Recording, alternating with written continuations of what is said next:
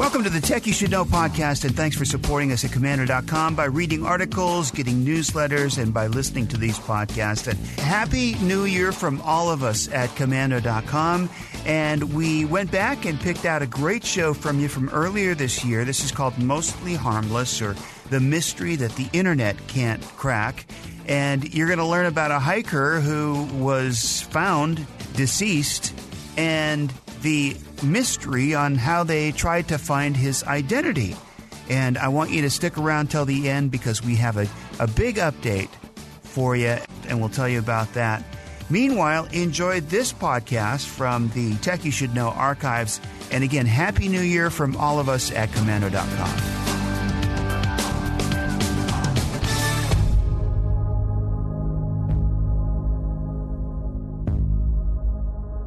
A mystery is totally taking over the internet. A backpacker who's found dead in his tent in July 2018 remains unidentified to this day.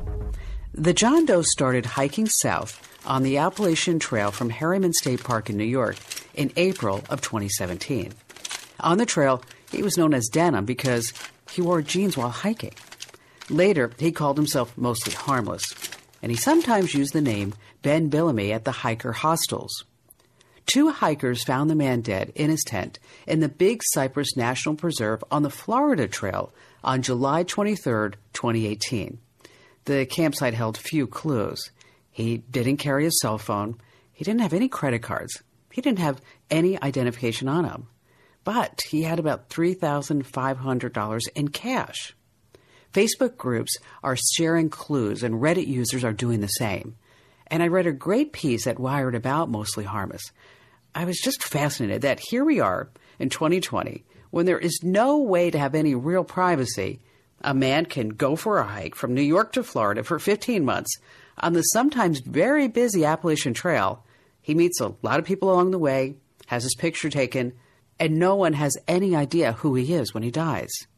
But perhaps new DNA sequencing will be able to help out, but I'm getting ahead of myself. So, joining us here on this Tech You Should Know podcast is the editor in chief of Wired, and he's the writer of the piece that's called A Nameless Hiker in Case the Internet Can't Crack. His name is Nicholas Thompson. And you don't want to miss this podcast. It's so fascinating about what's going on with this case and how people are sometimes sending him like 20, 30 clues a day. But again, we still have no idea who he is. Perhaps we will soon because of this high tech DNA sequencing that we're going to get into. So stay right where you are because when we come right back from this quick message and a special thank you to our partners who make this podcast possible, we're going to dive right into the case.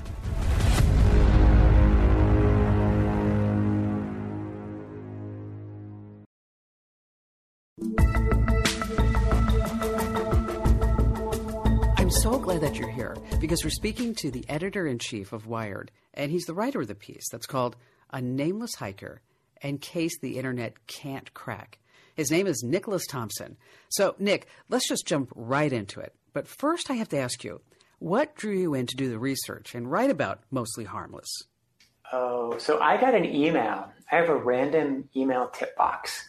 And a note came in one day and it said, Hey, there's this mystery of a man found uh, in Florida, deceased in his tent, who hiked the Appalachian Trail.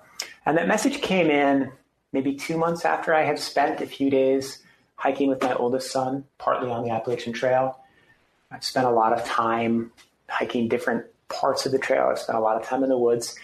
And the other detail that struck me was that the person who tipped me off to it said that the deceased man had been a engineer in New York who'd wanted to get away.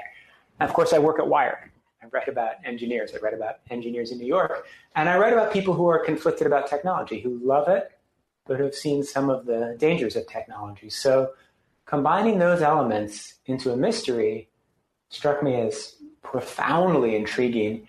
And then there was the other element, which is the internet is really good at solving mysteries. Put a little detail on Twitter, and people usually figure it out in five minutes, 10 minutes, an hour. And somehow this guy's photographs have been online. Thousands of people had looked for him, and no one had any idea. So I had to I had to explore this. You did a fantastic job walking through the entire process of the details of this guy. He started in April of 2017 at a park just north of New York City. What was he carrying? Well, so he started out with a couple of things that struck me about what he was carrying. So he started out strangely hiking in jeans, which suggests to people that he was an inexperienced hiker. And in fact, he got the nickname Denim very early, very early on in his journey. And he had a backpack. It was a big backpack with a big rain, red rain flap. And it was much too heavy for the trail. And I've headed out you know, for multi-day trips. And you always want to, the, the line I remember the most is, line up exactly the bare minimum of what you can think on the trail, and then take half of that. and the reason is you want your pack to be light. It slows you down. You feel the weight every step. And yet his pack was full. I think it measured 50 pounds or something. Someone weighed it at a scale at a hostel once. So he's got all kinds of clothes. He also has notebooks where he's writing down little notes about an online game called Screeps, making notes about food and dietary content. Um, he's got hiking poles, pair of flip flops. So he's got basically the standard stuff you take out on a trail, but he's got too much of it, and then he doesn't have two things that most people take. he doesn't have identification, and he doesn't have a cell phone. Which is very unusual for anybody, especially if you're going to hike the Appalachian Trail alone, that you'd probably want to at least document pictures, at least, and then have some lifeline back to somebody else. But then again, if you want to have this whole digital detox and maybe you're just fed up with technology, maybe it would be kind of a great release. So you mentioned that he was known by denim at first because he was wearing jeans. And then people along the trail, they started calling him mostly harmless. Yeah, actually, the name I just love. And so there are two origin theories for that name. The one that I think is true is that there was a campfire one night and he came to sit down with other people and maybe somebody expressed some worry. I can't remember the exact story. And he said, Oh, I'm mostly harmless, meaning I'm not dangerous, but there's also a hint of danger when you say mostly harmless. And so from then on, he acquired the name mostly harmless. And then mostly harmless is also the description of the Earth in Hitchhiker's Guide to the Galaxy. And we know that this hiker um, loved science fiction, so he probably loved Hitchhiker's Guide to the Galaxy. He may have picked it up from there. I ended up calling the story mostly harmless because that's what he was known by at the end, and because I love the sort of poetic sense of it. But other people who've looked for him also have referred to him as Denim or as Ben Billamy, which was the false name he used occasionally to sign in at hostels. So, do people along the Appalachian Trail do they not use their real names? You know, I didn't actually know this. Whenever I've met somebody on the Appalachian Trail, I say, "Hi, I'm Nick," but it turns out that it's not uncommon for people to give what are called trail names, to just say, hey, come up with a nickname or something else. The woman he spent the longest time hiking with, there was a 65 year old African American woman from Virginia who he hiked with for 150 miles. She didn't give her name, she went by Obsidian. So there are a lot of people out there who use trail names. It's, it's fascinating. It's a subculture I didn't know about despite having spent some time out there. So this woman that he hiked with for you say 150 miles, I understand from your story that he she taught him basic camping skills like how to make a fire. Well, this is the extraordinary thing is he's out on the trail for, I guess, for 15 months, uh, and certainly at least in the beginning he didn't seem to know that much, which means that he wasn't somebody who'd you know gone grown up, you know, hiking with his dad or his mom or going to camp in Maine or the Smoky Mountains or wherever, it seems like he's somebody who this is really his first major experience in the wilderness, which is striking and haunting. How many miles do you think he walked before he ran into Obsidian?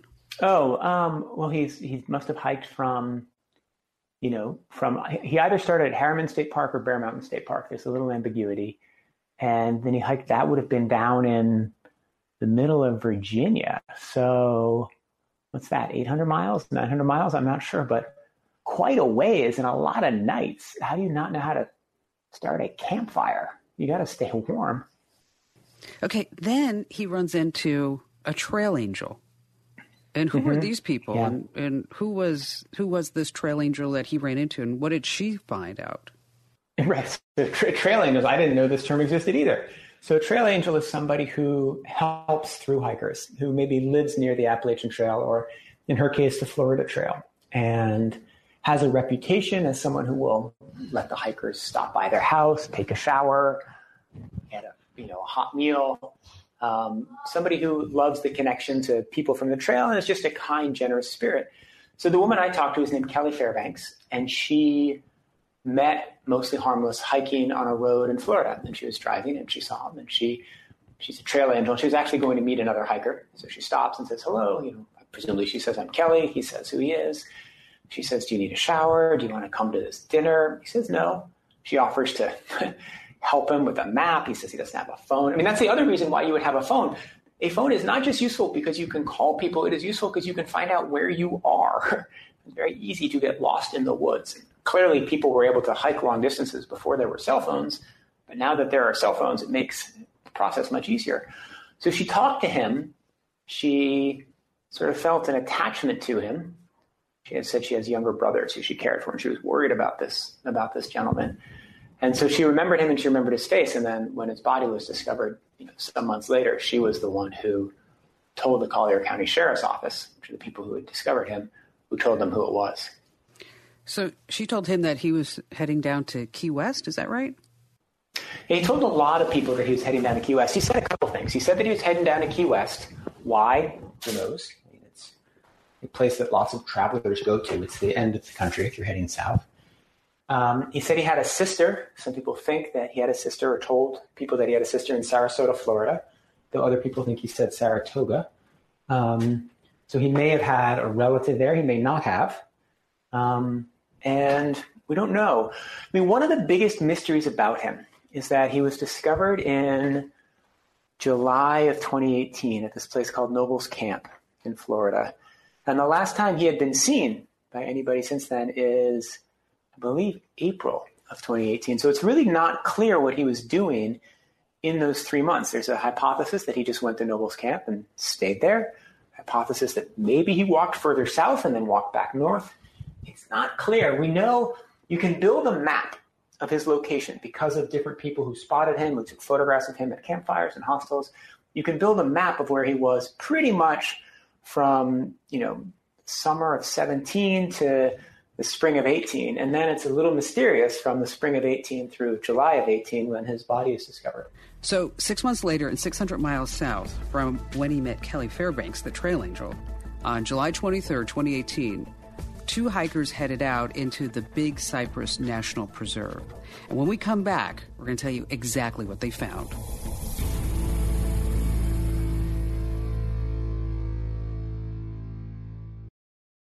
Join us today during the Jeep Celebration event. Right now, get 20% below MSRP for an average of 15178 under MSRP on the purchase of a 2023 Jeep Grand Cherokee Overland 4xE or Summit 4xE.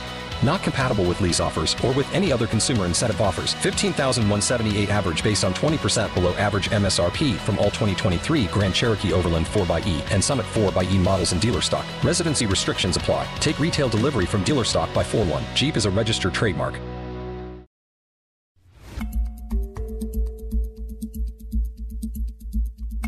Welcome back to Tech You Should Know. We're speaking with the editor in chief of Wired Magazine, Nicholas Thompson, which, if you haven't read this story, it's phenomenal.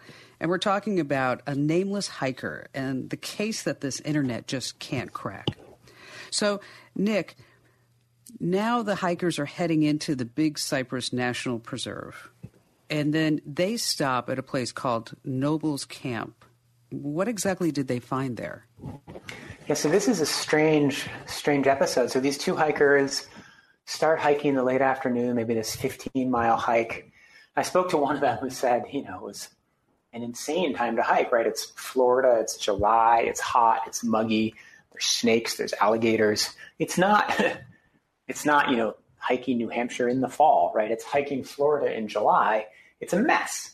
And so they go in for some reason or another. One of them wears, you know, the wrong shoes. His feet hurt like heck. And then about eight miles into the hike, they get to this place, Noble's Campground, and they see a yellow tent. And oh, there's another person. They haven't, I don't think they encountered any other people on the way, but I'm not positive on that detail. And they see this tent and they see the boots propped outside, and then something smells and something feels sort of strange. And so they go to the tent and they look up the rain flap and they see mostly harmless and he's dead. And so they call 911 and they say, I think we found a dead body. The police hustle there. They're actually not that far from a highway, which is one of the other tragic details. If mostly harmless had wanted to get help in his final days, he was only five miles from a highway. The police come, they identify the body. The body has become remarkably thin. He's five foot nine and weighs, I think, 83 pounds in the autopsy. And so these two hikers find him, police come, and then that's where this stage of the mystery begins. Because, as you say, it's normally easy to find somebody's name when, when and associate with a corpse. But this guy had no phone, right? He had no ID. Yep. He had no credit card. Um, were yep. there any any missing reports? No, none. I mean, this is the crazy, crazy thing about this story. Normally, if sheriffs find somebody, they'll they'll have a wallet in their pocket, or they'll be, I don't know, a book with their name in it, or there'll be letters, or there'll be something, or there'll be a phone. But there's nothing. There's nothing that indicates who this person is. And so the Collier County Sheriff's Office, they say, well, this is a surprise. There's nothing here. Let's put his picture online and maybe we'll figure it out. And so they draw a sketch, they post it. Kelly Fairbanks sees it, says, Oh, I met this hiker on the trail. Soon she and others start sharing in other Facebook groups. And soon there are dozens, hundreds of people who recognize this person, but no one actually knows his real name. Lots of people have small clues about him. Lots of people remember him, but no one knows. You know, he, some people think his name might be Ben. Some people think just know of him as mostly harmless. And we're now, what are we? We're, you know, July of 2018 to November of 2020. no one's gotten close to figuring out who he is. But they, you know, so they did all the usual things, right? They checked fingerprints, they did a DNA search. Yep. So they, they did they did fingerprints, right? But fingerprints, you know, not everybody is fingerprinted. If you've committed a crime or fingerprinted, you know, if you're in the military, you're fingerprinted but he doesn't match fingerprint database. They run facial recognition analysis on his photographs. That doesn't lead to anything. They look for missing persons reports. There's no match. You know, they they check for tattoos. They check for everything they can, and then the you know once they've shared his identity online, the Facebook group, you know, a Facebook group founds it now has five thousand members. You go into it every day. They're trying some other clue. Right? I'm getting tips every day because I wrote that story. Someone has just sent me an email about an LLC registered called Mostly Harmless in Brooklyn, and maybe there's a connection. Or people call me and say, "Hey, he looks like you know my long lost cousin." And so there have been hundreds of leads, hundreds of tips, but none of them have panned out. None of them match. The sheriffs don't have any idea. I don't have any idea. The Facebook group doesn't have any idea. It's just a continued perplexing, perplexing mystery. Okay, so you mentioned he was five eight, five nine, and he weighed 83 pounds. Yeah. But I think what was what's fascinating, and he's between 35 and 50 years old. But they found yeah. they found three thousand five hundred dollars cash in the tent with this guy.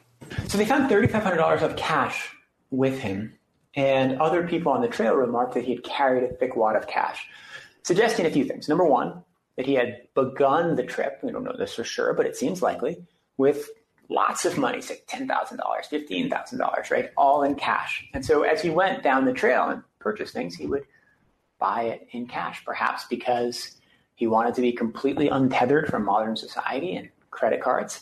And it's highly risky to carry that much cash. What if your pack gets stolen? What if you know you leave the cash app and it gets rained on? Right? It's a, it's complicated to hike with that much cash. Another question it raises is one of the big ones about the story, which is did he intend to die on the trail?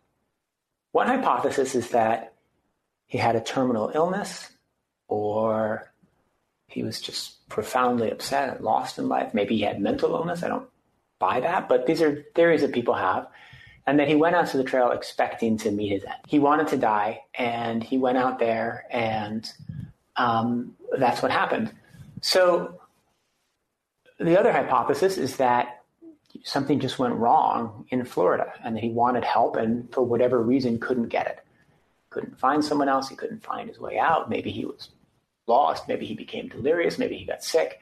But there are a lot of uncertainties surrounding why he died and what happened to him at the end. Were there any, you, you mentioned in the beginning, when we first started talking, that he was um, carrying books and journals where he was taking notes. Any clues in any of those books?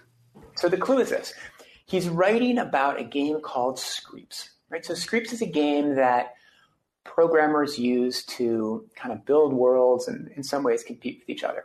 And so he's building models that presumably he would implement when he came back and had a computer again.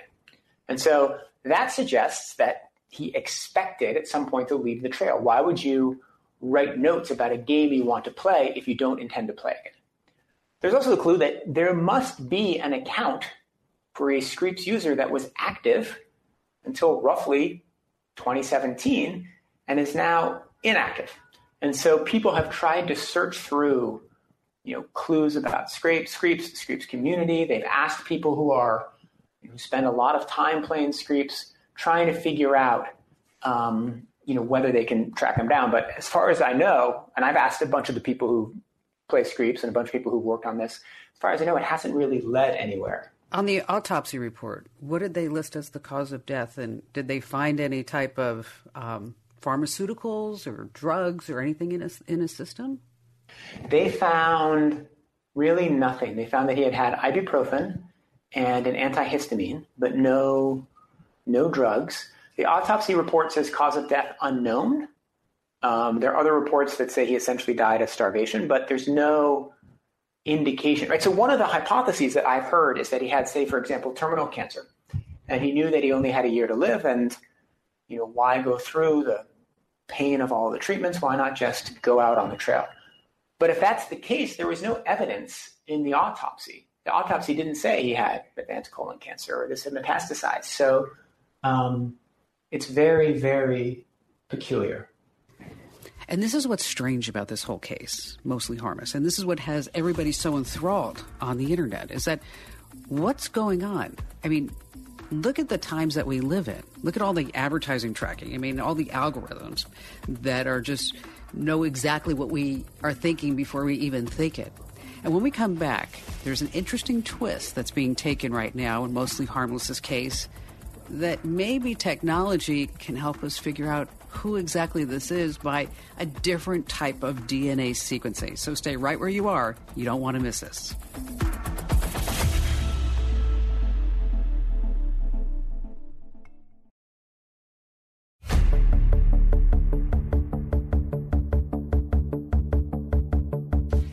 Welcome back. We're speaking with Nicholas Thompson. He's the editor in chief of Wired Magazine, and he wrote this fantastic story about a nameless hiker and the case the internet can't crack.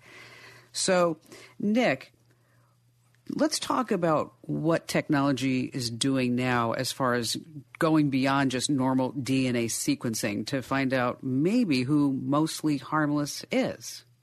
Yes, this is the other reason I was drawn to the story as editor of Wired, right? I mean, you can imagine the conversations inside of Wired, right? Like, this is a story about a missing hiker. Why is it about technology? And the answer is, well, A, it's a captivating mystery about how the internet tracks somebody down, but also it involves cutting edge genomics. So, what you can do with DNA, the first thing you can do, and this is what we're all familiar with, is that you can look for a DNA match, right? You can take a portion of somebody's DNA and compare it to similar markers in a you know, giant database of everybody's DNA who's ever been taken. But that will really only tell you if the person you're looking at, if their DNA is in the database or if a parent or sibling. But what if they're not in it? What if no parent or sibling is in it? Then what can you do? Well, so then you can do an analysis to try to identify relatives. And this is utterly fascinating. And here, what you do is you take the whole DNA sample, of mostly harmless or whoever you have, and you compare it to the DNA of everybody in a public database. And so by that, you can say, okay, wait, he shares about you know, X percentage with this person, suggesting maybe they're fourth cousins. Oh, and here's someone else who's in the database who's maybe a third cousin. Okay, so now how does the third cousin relate to the fourth cousin? And if we can figure out how they're connected by looking at family trees, maybe we can get closer to finding his family. Or maybe you could look at his DNA and say, oh, wait, his DNA matches the DNA of a lot of people who live, who knows, in northern Minnesota. So therefore, it's probable that his parents were from northern Minnesota. Now, they may have been both born in northern Minnesota and then moved to Texas and had the baby. And then you would, you know, the baby would always think of himself as a Texan, even if he has northern Minnesota DNA, but it gets you closer. This was famously used for the first public time in the case of the Golden State Killer, where they were able to solve a many decades old cold case by analyzing the DNA of the, you know, the serial murderer and then tracking down relatives of his and then identifying, oh, wait, this guy who's related to people whose DNA is related to the DNA of the killer is a possible suspect. Okay, it must be him. So it's using that same process to try to figure out who mostly harmless is.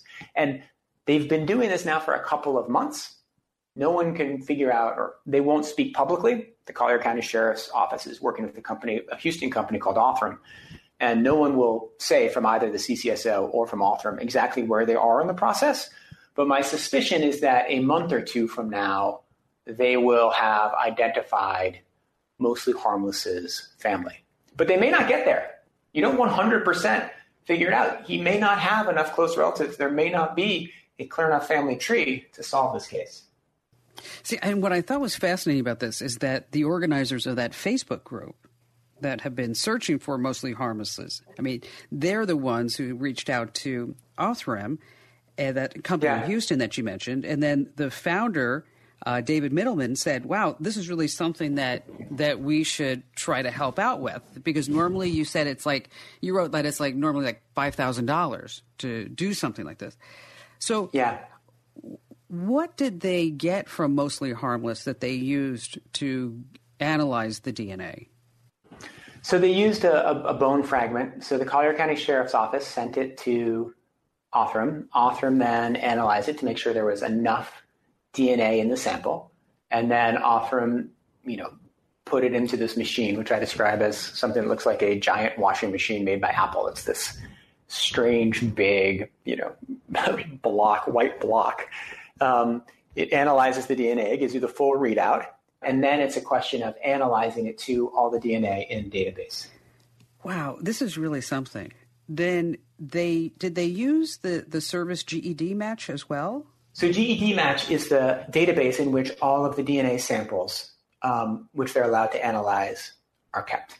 So it's not like Othram has access to every DNA sample ever taken. If you go to 23andMe and you have your DNA sampled, Othram can't access that. You still have privacy protections on that. But many people take their DNA samples and put them in GED match so that it is available for public searching. And they do that because they may want to do their own searches or maybe they want to help law enforcement or for whatever reason. So there are many DNA samples in this database that often can look at, but not all the DNA samples ever made. The way the way the metaphor I used in the piece, which when I finally came upon it clarified it for me, is that imagine a book washes up on the shore and you don't have the title and you don't have the author, million pages long. Normal DNA sequencing is the equivalent of taking one page of the book and comparing it to all the other pages of all the books that you know are written in the giant library and seeing if there's a match. this page matches a page in a giant library, you have the same book, right? The DNA of one person matches, then there's a direct match. That's normal DNA sampling. What Othram is doing is saying, oh, there is no direct match. Let's analyze all the words and all the sentences and all the punctuation and compare it to the writing style in all the other books and we can figure out what time frame it's from. Maybe we can figure out the author, and then we can narrow it down. It's really fascinating. Your whole piece, I was mesmerized. I normally the story is crazy. It, it is, and and normally I can't read anything. Like if I have to scroll down more than once and a half, I'm like, okay, hmm, out of here. but well, you, you totally your writing is spectacular. The story is phenomenal. Uh, I'm anxious you know, I'm anxious now to know who Mostly Harmless is and why exactly did he think that he could walk on the Appalachian Trail in jeans and bring along flip flops? Um, mm-hmm. And what was the purpose? And maybe somebody in his family they may know the answer why if they can contact somebody, and then we'll all sit back and go, oh, now we know why he did it.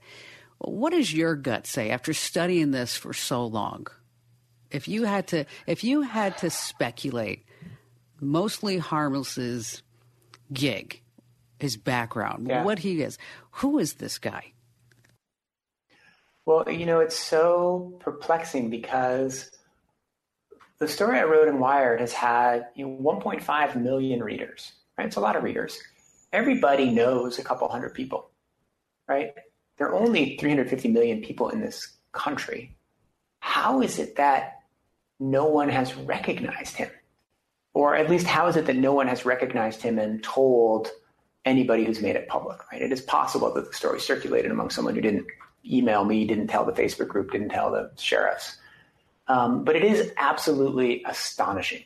So, back to your question, what is my speculation? I think that it's possible that everything he told people on the trail was false. It's possible he doesn't have a sister in Florida. It's possible he didn't work in tech. It's possible he didn't start in New York. It's possible his name had nothing to do with Ben Bellamy. It's possible he wasn't from Baton Rouge, which is something he told people. But my instinct is that most of that is true. That he probably was from Baton Rouge. He probably did have a sister, maybe not in Sarasota. And I suppose if I had to take one hypothesis, my hypothesis is that there was something, he was very sick and he was, he headed out knowing that this might be the end of his life. Because I don't, I, I just have a hard time imagining him, you know, well over a year into his hike being at that campground in Florida, so close to civilization, so close to other people, and not not trying to get away unless unless he wanted it to end. But I could be entirely wrong. You know, the story this is most often compared to, and people I talk to, is Chris McCandless Into the Wild. And you know, it's a different story, right? McCandless similarly goes out into the woods trying to get away from everything, but he gets trapped, right? He dies maybe because he eats something bad but he gets trapped by a rising river that he can't cross. He doesn't know enough about Alaska to know that when you cross a river at one time of the year doesn't mean you'll be able to cross back at another. I don't know if there's a parallel with Mostly Harmless because he didn't seem trapped. There wasn't a reason why he couldn't get out of Noble's campground. So I guess I'm going to go with the terminally ill hypothesis. But honestly, there are 20 different explanations, and I wouldn't be surprised by any of them. So we'll have to wait for your follow up piece. Well, I mean, and not only that, but for your listeners, you know, if you know who he is or you have a suggestion, you can email me, nxthompson at protonmail.com, or I'm on Twitter at nxthompson. I get lots of tips. I try to follow them all up. You can read the story on Wired. You can look at his pictures. There are lots of clues. There's a Facebook group. Someone, someone knows who he is. But that person, those many people haven't read the story or they don't recognize him. There's a hypothesis that maybe he weighed several hundred pounds more, you know, when other people knew maybe his face has changed. Who knows? But there has to be a reason why no one has recognized him yet. And when the mystery is eventually solved, if it is, there'll be a whole nother mystery that then opens up. Hey, Nick, thank you so much for spending some time with us.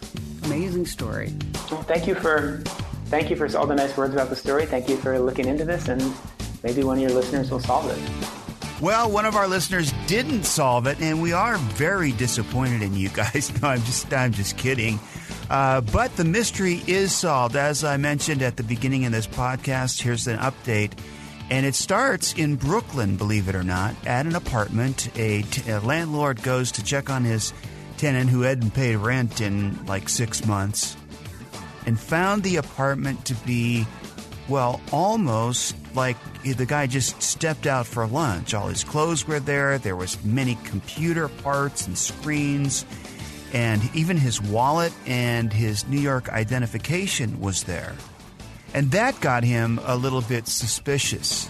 And the name on the IDs was Vance Rodriguez.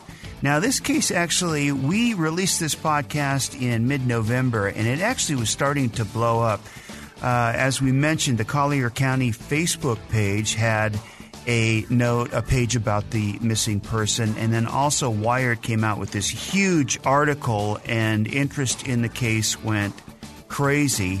And so, one of uh, Rodriguez's former girlfriends, who lives in Louisiana, known as Tuggy, was 100% sure it was Vance Rodriguez. Uh, now, they had dated for more than four years. She described Rodriguez as kind, quiet, and intelligent, but believes his quiet and reclusive nature contributed to him going a long time without being identified. It turns out that he was not that nice of a guy uh, at times. In mid December, several of Rodriguez's friends reached out to the Collier County Sheriff's Office to tell investigators that the mystery hiker was indeed Vance Rodriguez. And Rodriguez's parents are still alive, along with his twin sister and older brother. He is included in his grandfather's obituary from this past summer, and his family has not responded to requests for comment. Uh, one of his former uh, roommates in that Brooklyn apartment said there's a reason that no one reported him missing, uh, implying that he just didn't have many friends and he wasn't really a great guy to hang out with. At any rate, the mystery is solved. His name was Vance Rodriguez. And thank you so much for listening to the Komando Tech You Should Know podcast. We look forward to bringing you another one next week. If you haven't already subscribed, do that, and you will get these downloaded automatically to your device. And don't forget to check out the Komando community, where you get behind the scenes access to Kim's articles and chat rooms and forums, and you can even watch the show as we record it live. For that, just go to getkim.com. That's getkim.com, and we'll see you next time.